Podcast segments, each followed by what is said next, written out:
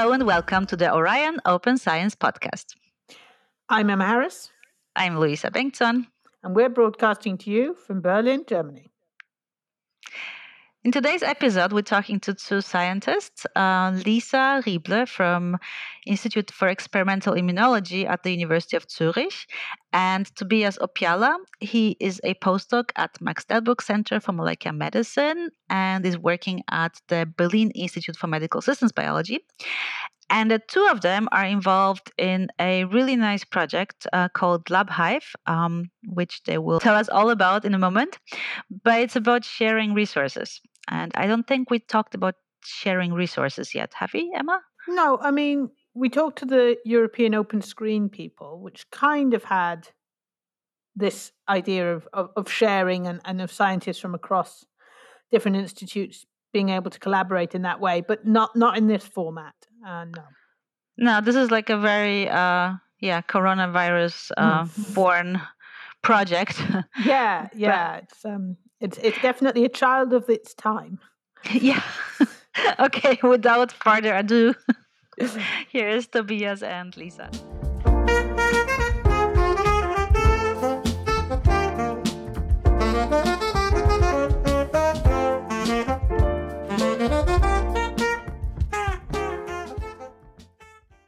My name is Lisa. I am a second year PhD student in virology and immunology in Zurich, and I joined um, Team LabHive from the beginning. Yeah, hi, I'm Tobias. I'm working as a postdoc at the M D C in Berlin, and I also started with LabHive from the beginning. Okay. So uh, can you just tell us what LabHive is? Um. LabHive is a matching platform for very special people. So people who can actually um, help with SARS-C o V two testing, so qualified volunteers, and um, research labs that can um, donate resources like P C R machines or reagents to SARS-C o V two testing. And then, of course, the diagnostic centers who are actually performing all the SARS-C o V two testing, um, they can go there and look for resources. So they don't need to send out email requests and then get five hundred emails back and have to reply to everybody. But they can actually just look by skill for a volunteer they need currently or for advice from someone if they need it, and um, then can get in touch with them directly. So it's like an Airbnb for um, SARS-C o V two testing, basically. Yeah, yeah, it's similar, really, yeah. Okay. So how did you come up with the idea, and why why are you doing this? So we started this in a, in the We versus Virus Hackathon from the German government that was initiated end of March, and we were thinking about what would we need in order to get this pandemic under control. And one essential thing is just the testing and getting into a situation where we have enough test capacity in order to do track and trace. So in order to look at one infected person and then test everybody that person came into contact with, and ideally also the people that those came into contact with.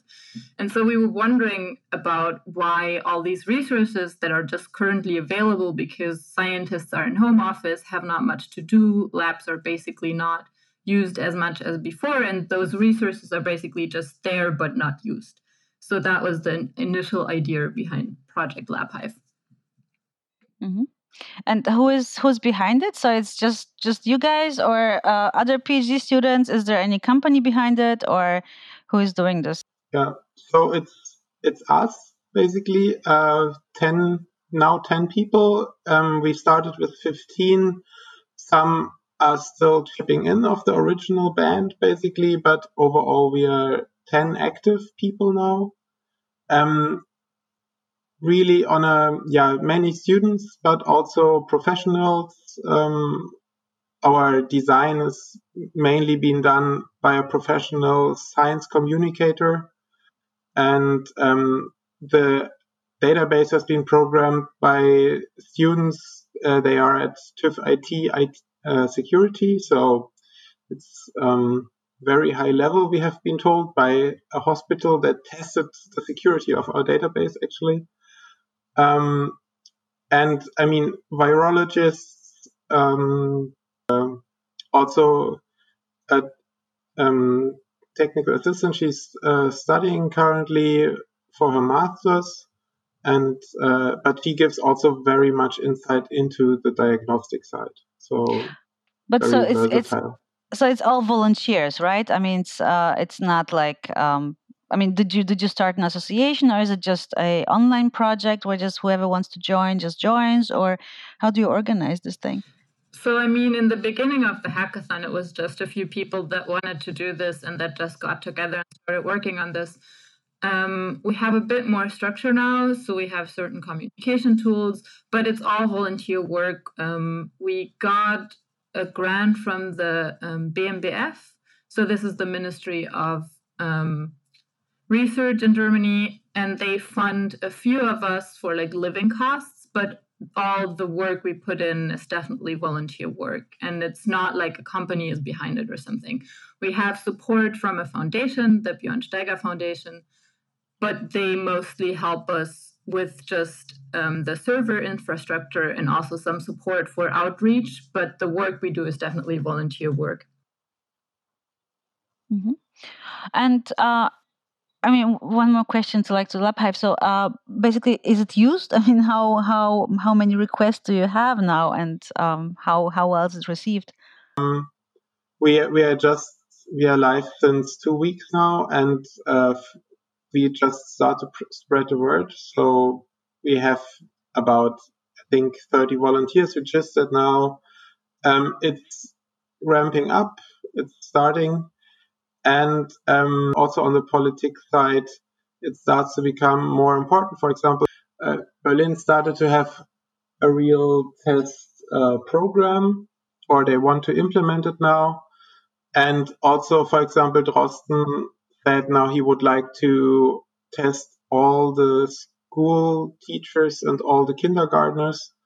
And we just counted. And in Germany, we, you can do about a million tests. Now, this is what the official reported capacity is, and when we have all the all these people who are caring for the children at the moment tested once a week, then we need about one point five million more tests than we are doing currently.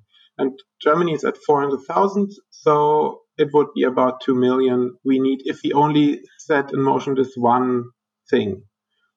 So we are guessing that it will come, actually. Mm-hmm. Okay, but I find, like, from, from an open science perspective, I find interesting, um, why is it something like this not being done for all kinds of um, resources? And, um, I mean, basically, there's always uh, a surplus of certain resources in any lab and lack of those in other labs. And um I'm not aware of any other initiative like this for like sharing resources. I mean, now it's a uh, pandemic times, but like in normal quiet times, I mean, do you do you think that this would be a model for sharing resources otherwise as well? I mean, I think the problem why resources aren't shared as much in science is still this competitive aspect, right? Everybody's scared that if you If you discuss open data, for example, if you go to a conference, some some groups are very scared of presenting data that haven't been published yet because they're scared of being scooped. And I think this competitive aspect is in, usually a lot in science. I feel like with this pandemic, this loosens up a bit. And I feel like people get more of a feeling like we're in the same boat, we're in the same situation, we should work together. This is much more effective. And I'm hoping that this open science aspect gets more and more present in science, because if you work together, you're just so much more effective. I mean, we've seen it with this project. Working with people from different fields has been so great, and it got just a new perspective on things. So I'm hoping that this might be a basis for more open science and sharing resources, um, but one has to see whether the research labs are actually willing to do that. I think one of the things that makes it easier to share with the pandemic is there's this goal that we can all agree on, that we need to find out how the, the virus works and, and, and work towards a vaccine. So it's easier than when there's a shared goal. But I guess when there's multiple goals in multiple different institutions and labs, then that's maybe where the competitiveness comes in, so that people are working under different frameworks. Uh, well, on the other hand, the goal has to be kind of like to solve the problems, the challenges of the humanity. Yeah, I, I guess mean... that's more abstract, though, isn't it? It's more of a, it's a, it it it's a, it's a it's a, a good thing to do, but this is maybe more of a palpably, like, achievable thing that we could do. I, I, you're right. You're absolutely right. I just think that that's how human beings work. So in, in our institute, actually, uh, we are kind of open, at least within the institute, and uh, we are now in the research campus in the city of Berlin, in the center, directly on the Charité, and we are very much actually in, in collaboration. So we have also people coming from Charité labs. If their some of their devices break down, they can just ask us because they know we know each other. So... Um, But and within the institute, there's even this platform, uh, Open Iris, where you can actually look f- actively for the device you need. And you can get directly into contact with the people who need that. Um, but this is all based on a personal network. And I think this isn't, yeah, it just doesn't exist yet. And um, I think... people would at least be open to share their devices. And um, yeah, maybe in the end it comes out of it. And what we also noticed is that the communication between science and diagnostics is very, very limited. And if these people would know where to go, actually, I think they would, yeah, maybe start more doing this kind of thing. So you think that this pandemic is actually um, beneficial for, for science collaboration? Like, as it's maybe, yeah, illustrating or highlighting, making awareness for um, that this non-communication exists and could be improved? Or yeah, I mean, well, never waste a good crisis, right? um, it's, yeah, yeah. It's, uh, I think.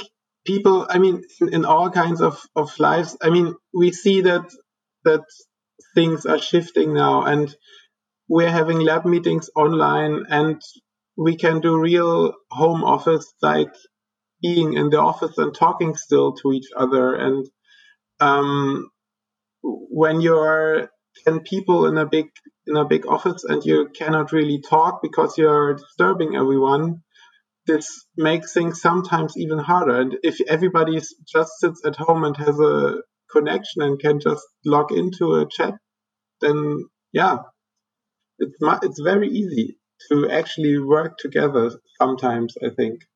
Uh, this is actually a new perspective. I heard I heard this one, that when you're together in the office, you can talk less than when you virtually connect. That's a good one. No, but I mean, do you do you feel that really, I mean, I mean, all is kind of sure. The it's it's a huge potential, and now realizing, okay, when people realize they can be much more efficient together, sharing resources. Um, also, the way now publishing of um, of results is happening, and so on. But I mean, you guys working in science, do you feel this is something that's going to stay, or is it just a temporary change? This um. openness, this new so I'm willingness to collaborate. I'm hoping that it stays, because I enjoy it very much. So I can I can see it in my lab now. We're starting projects now also on some coronaviruses, not necessarily SARS-C o V two at the moment. But I also feel like in science in general, people got this feeling of we have to stick together. And I'm hoping that the relationships that are built and the results that can come out of this open relationship and this open collaboration actually gets people to realize that you can work together and that it doesn't have to be this, we're working against each other on a topic, but rather we're working together. And I think this is something that, that can stay. And I'm actually hoping that it's staying. I mean, we see it now with, there's this platform, Crowdfight um, COVID nineteen, where scientists can post like, oh, we need a data analyst, for example, or we need someone who has access to a certain data set.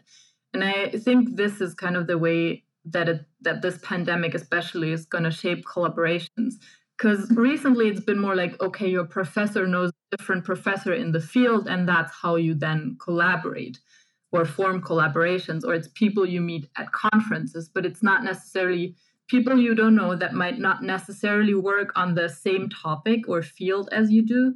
And I feel like this could maybe a chance to form broader connections and collaborations. Right, because now we don't have to go through a professor. You can just search online and basically find another fellow PhD student somewhere else who's um, yeah, exactly. wants to collaborate with you, right? And it's so much easier also now to find expertise on a field that you're not particularly um, versed in, or that your lab doesn't necessarily have the expertise. Before it was more like, you can't really write to a different professor. You first go through your own boss. And now it's more like, okay, let me just see which PhD student might work in a lab that knows how to do that. And you can reach out directly to that PhD student. I feel like that got easier. The communication without necessarily involving the professors from the first step. Um, do you do you have any fears about um, how this then gets rewarded? Um, meaning, um, basically, your first authorship on paper, or um, I mean, all these things that make your career traditionally. Um, has is anybody talking about this in this new so new world of sharing? Things that are generally said once you start a collaboration. So for example, I'm I applied or I registered with this Crowdfight COVID nineteen platform, and there for a lot of the questions it's or the requests basically, people say, okay, if you help us with help us with this and it's a bigger thing, you'll be on the paper once it's published. As for authorships, I think that's always tricky, no matter how you collaborate, whether this goes through your professor or not. Um, I don't think there's a bigger risk of not being rewarded with an authorship in these kind of collaborations, because what it does is it makes it easier to find collaborators, but then the collaboration you still have to discuss on a person-to-person basis, right? And then you also need to discuss about, well, what happens if we get good results and we want to publish them? So I don't really see a big issue with that. Looking at both the bigger picture and, and your own personal experience of, of creating this platform, for people who want to do something that involves more collaboration, maybe build something along the same lines, um, was there like one thing that you really kind of struggled with, or was it like lots of little things? I, I just kind of wonder how your experience of kind of making that shift to openness actually went. I mean, it's it's still surprising how little people from the science world actually know about how the diagnostic world works and vice versa. And I think it's, even though people are using even the same devices, uh, it's such a, it's a different mindset actually. And um, I think coming really into contact with these people might help uh, solve that a bit better. I think it's this general aspect of user-centered applications, right? Because in in regular science, when you do your research, of course you want to help someone at some point, but there's not this direct focus of, okay, I'm doing this experiment and this particular experiment is going to help that patient. And I think that's important whenever you build a product or a platform, is looking at who's the user of this application and what do they need in order to have make their life easier. And I think for us, that was understanding how a diagnostic center works and what would be most beneficial for them. And another application might have a different user, but I think this centering your design or your application on the user and what the user actually needs, I think that was the biggest, biggest thing for us. Do you think it's applicable to um, basic science in general? That basic science should be more maybe oriented towards applied science. I, you know what I mean? Like basically, um, because this user experience, I mean, as you said, um, usually does not appear as a concept or a desired yeah, concept in uh, basic science, basic right? Basic science, you do it in order to understand something better. And then from understanding something better, you get to the applications, right? I think sometimes you run into the problem that you're so focused on your research that you might do the, the research just for the sake of doing research, not necessarily to gain knowledge. But I think the basic use of basic research is just getting broad and basic information in order to then understand something better and find applications from that.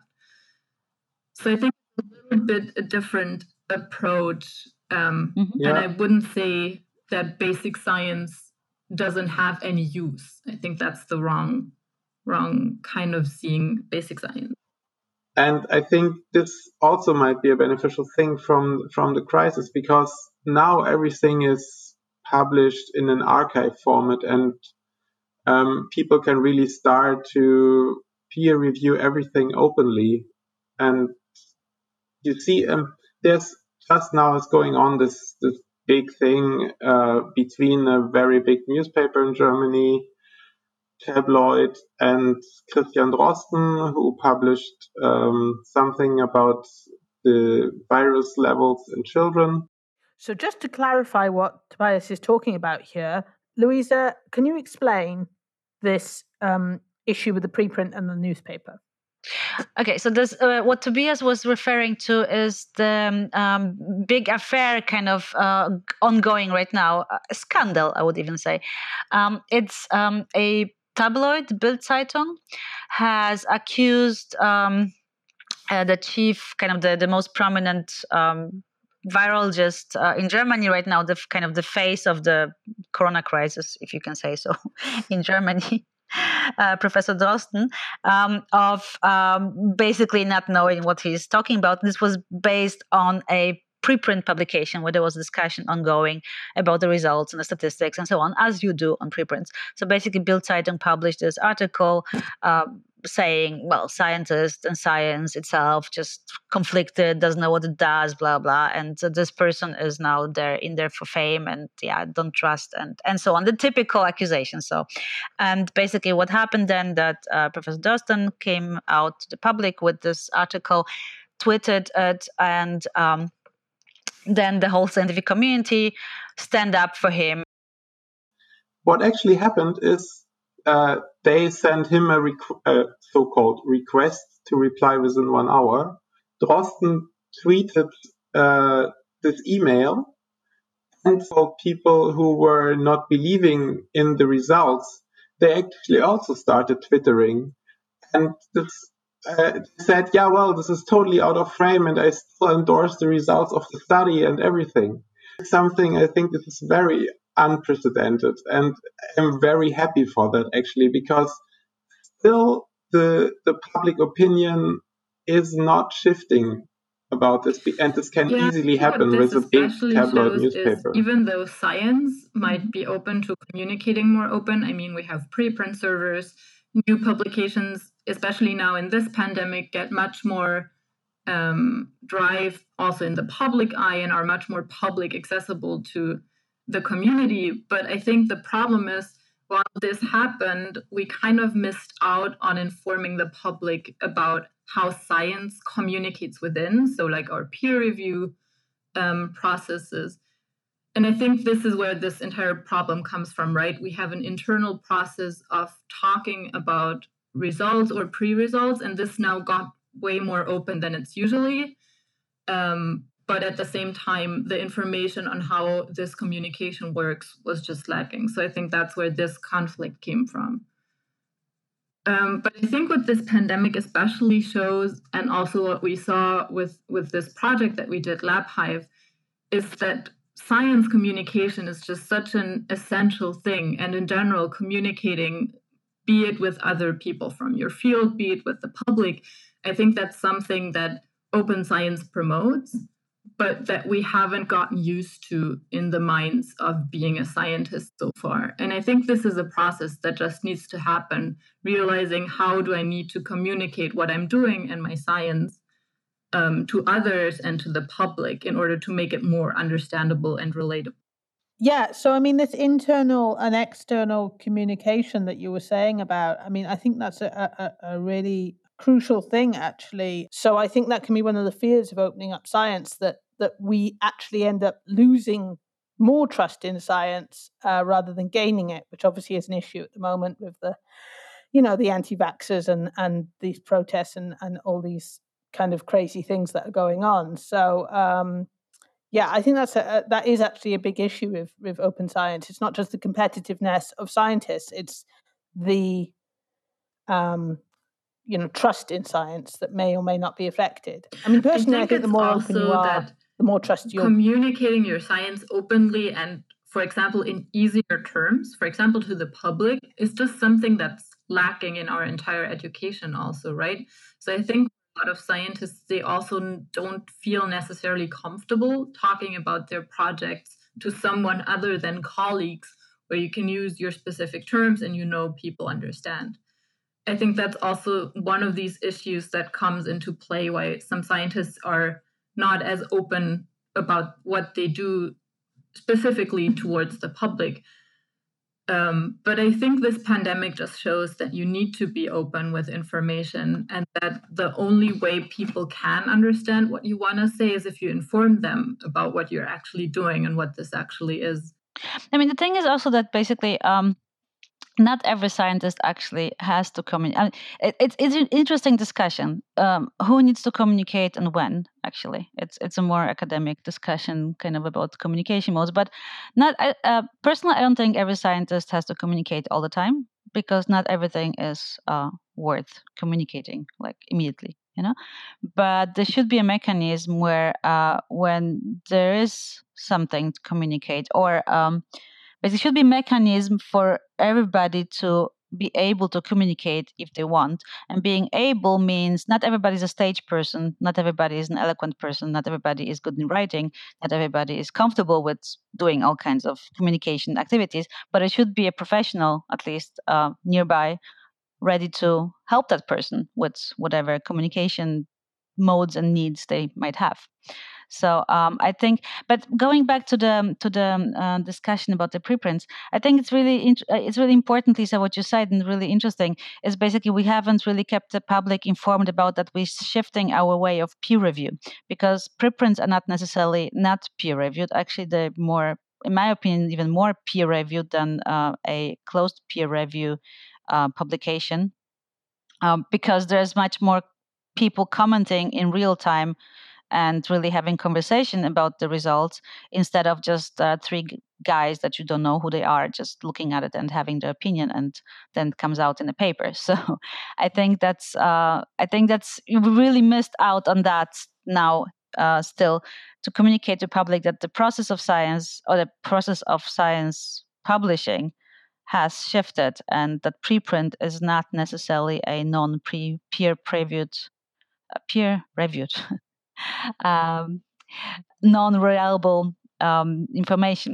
However, also know I also know from science journalists that they really have a problem now, because uh, this uh, basically for scientists it doesn't really matter if you read a peer-reviewed publication or a preprint, because you still have to switch your brain on and think about, do I believe it, do I not, uh, show me the data, where's the data, oh, the statistic is off, whatever. I mean, you still, like, when you read the paper, you still think about it and like, um, does it really show me what it says it's showing me? Um, but of course, a science journalist who has a certain science training, but not the in-depth training, um, like a scientist in the field, um, cannot really judge papers like that. So that was, of course, a comfortable filter to have a peer-reviewed, like the stamp of approval, peer-reviewed publication, and that's it, right? If it's in Nature, then it must be true somehow. Uh, now it's really difficult, because uh, there is no such filter. Uh, so actually, I don't know if you have seen this X K C D comic about exactly that. Um, this news anchor person who wants to say something about a new study, and then in the end they say, according to a new P D F.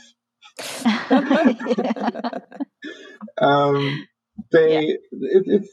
I think it puts it really to the point. But actually, I think also um, it might be of help when, I mean, when a journalist then sees actually, okay, there have been like ten or fifteen peers doing the peer review. Um, they they give actually a credibility to that, and you can see as soon as something is engaged, other people think it's interesting, and if it's not booed down and they say, okay, but this is totally rubbish, then I think they can still see that there's a kind of approval from the scientific community. And yes, uh, I mean, and also with what we see now with all these new formats popping up, of course, the big podcasts, the, the public actually has been kind of underestimated, I think, a bit.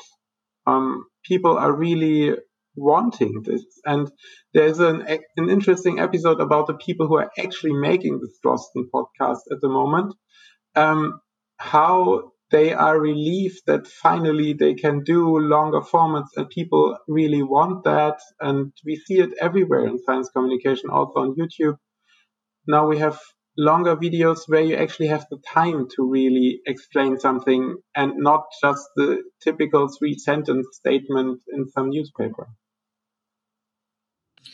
Yeah, and I think what also um, kind of kicks us in the butt as science is just the general topic of digitalization, right? We're used to, we publish in Nature. Yes, you can get the articles from the web, but then usually you print them and then you read them from a print format.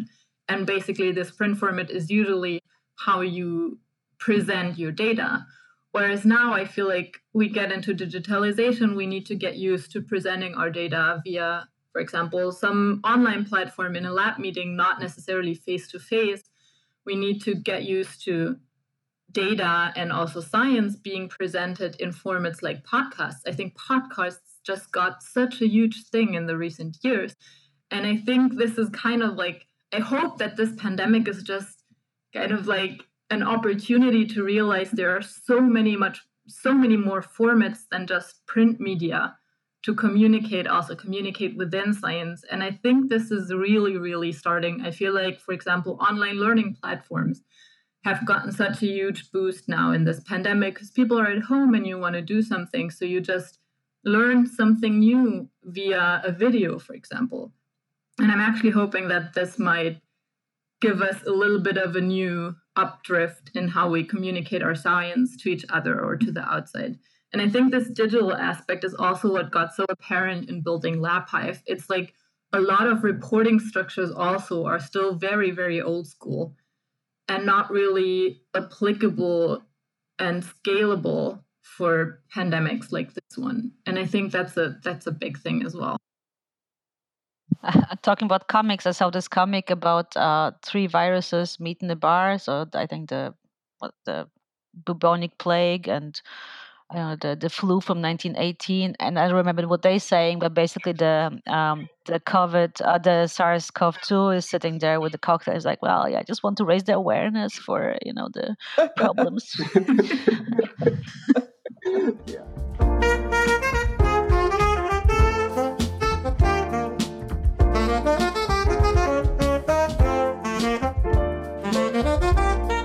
I think it's interesting, this question of what is motivating scientists to open up. Um, so I guess, I think we all have this when we think, oh, I really should do something, but it takes an external pressure to give us that push.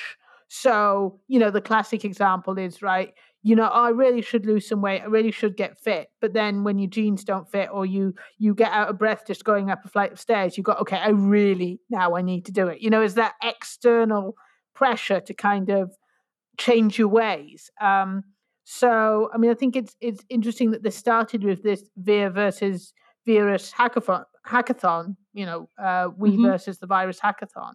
And it came from that place of, Um, how do we beat this? How do we come together to win against this external threat? Um, so I think psychologically that's interesting, and maybe the, the aspect of open science that has been missing, this external uh, goal and pressure combination. You think the pandemic was not organized soon enough? It's a conspiracy theory. No, I think I think what's really uh, my take-home message from this is basically um, somehow, yeah, you know, like for years people have been working on preparing for this somehow, you know, because all the like the preprint server were there. Like mm. there are means to share data quickly. And what was needed, and people were using it, but what was needed was basically this push to, uh, oh yeah, I want to do something. Oh, this is there's a way to do it, and it's already there, you know. Yeah. So it's you don't have to invent something from scratch. So also this uh, sharing platform. I mean, the um, the design, like the kind of the blueprint for that already exists. There's Airbnb, there's Uber, there's I mm. mean all this, you know, the shared economy kind of. It's the same concept, right? It just yeah. it just used the digital tools to pull like resource and user, um, which are not maybe necessarily in the same place. Um, so I think it's kind of yeah, it's it's definitely child of its time. Yeah, absolutely. In many different ways, right? I think it's uh, circumstances and also. Um, that we had this pandemic when we have these tools, if you get me. If we'd had this pandemic ten, fifteen, twenty years ago, it wouldn't have had the same effect because we didn't have that level of virtual digitalization where everything was online and you can meet people and talk to people and watch films with people and share research data with people um, online. And so I think it's one of those kind of zeitgeist things where it's it's you know, the two things come together, um, as well as kind of the weight of of of pe- what people have been pushing anyway. So, yeah, I, I'm very, I'd be very interested to to see what happens next and see if this does ch- fundamentally change how we do science and many other things, or whether it's kind of people just just want to go back to the norm and and revert back once things have calmed down. And we talked to so many people already that were like. Afraid, like, you know, people, are, uh, the, the idea of that we are afraid of several, like, things to happen, mm. uh, which are negative when it comes to open science practices, and it just never happens. Like, so if you communicate on your science on Twitter, you just have mm. a conversation about your science on Twitter. Uh, you publish your uh, paper preprint, and then you get scooped. No, you don't. Mm. Um, you know, I mean, all kinds of um, these fears that has been circulated, yeah. just never really appeared, materi- materialized. Yeah. No, um, I mean, I think, I think the other side of it is is there's fears, but I think there's also obligation. I mean, we're now in such a terrible situation in terms of you know climate deniers and anti-vaxxers and conspiracy theorists that I think we now have a moral obligation to make science as Um, user-friendly as possible and, and as accessible as possible. Um, uh, so it's it's not just about doing science well; it's also about how the world we want to live in on the on a bigger scale. And you know, I think that vir- this pandemic and this virus has very much highlighted both those aspects, both the internal way that science needs to change and the external issues that science has to combat. Hmm.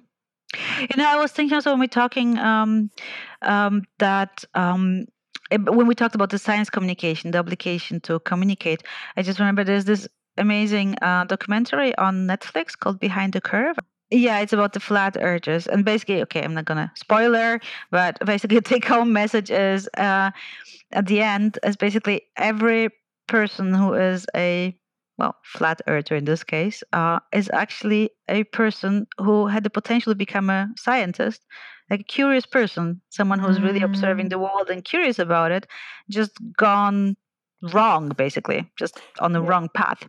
And this is because we failed, we as science communicators, scientists, society, to pick them up, to, to, to promote this interest in a positive way from yeah. beginning, basically.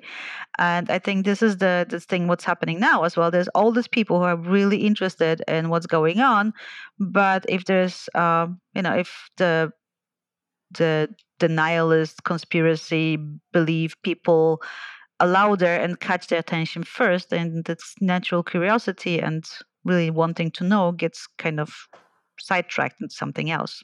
Yeah, yeah. I I also think that conspiracy theorists are actually incredibly anxious people because they, they desperately want to believe that there is some, that basically, inverted commas, the adults in charge know what they're doing. Because hmm. the thing is with conspiracy theories um, is that there's this organized group that are manipulating society. And that is far more comforting in a way than the truth, which is that it's just chaos. Nobody knows what they're doing. And most of the terrible things in the world are, are just because people are greedy and are just trying to do, get something for themselves. And, it, you know, nothing, there's no coherent plan to all this. It's just, it's just chaos. And I think people who believe in conspiracy theories basically just want that comfort, uh, but without admitting they want the comfort of authoritarianism. So they pretend to not like it, but actually they find it quite comforting. So yeah. Yeah, and then all the scientists are saying like, well, we know as for now, yeah, the exactly. evidence is pointing in this direction. However, yeah. And it's like, oh, you don't know what you're doing. Yeah, exactly. I mean, that, someone knows. Someone knows. Someone knows. Yeah, the, the Illuminati know, right? Or whatever, the Chinese know, or, you know, whatever crazy thing it is. But at yeah. least someone is in charge, even if they're malicious. But yeah, um, mm. it's weird. And we come back again to the same topic, as we, like, I would say, well, I haven't done any proper statistics on it, but my my gut feeling is ninety percent of our podcasts, we're coming back to this thing of communication. Communication yeah. is key. Really. I think, but I mean, I think it is key, though. I mean, it's key to everything. And we live in this hyper-communication-driven world, um, and science is lagging behind, because these commercial companies have tapped into that way of using digital tools to fulfill mm. a need. And science hasn't really yet. They haven't haven't made that jump. And I mm. think that's part of the problem of why we keep circling this communication thing, because science is not firing on all cylinders when it comes to communication and using digital and virtual tools to make that um, make that message clear to the public. But also even just user-friendly as to fellow scientists.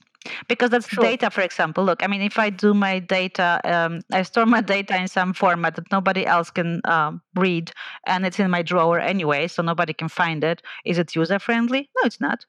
Um, no, exactly. It's just, uh, you know, not even very friendly to myself as a user, because what do I know what's on which D V D somewhere?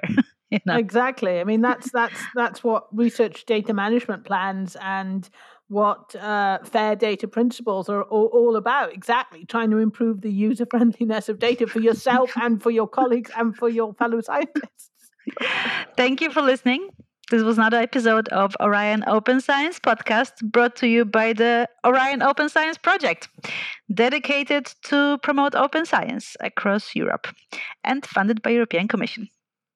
And uh, we produce this podcast here at the Max Delbruck Center for Molecular Medicine, well, now in home office, but connected to the Max Delbruck Center.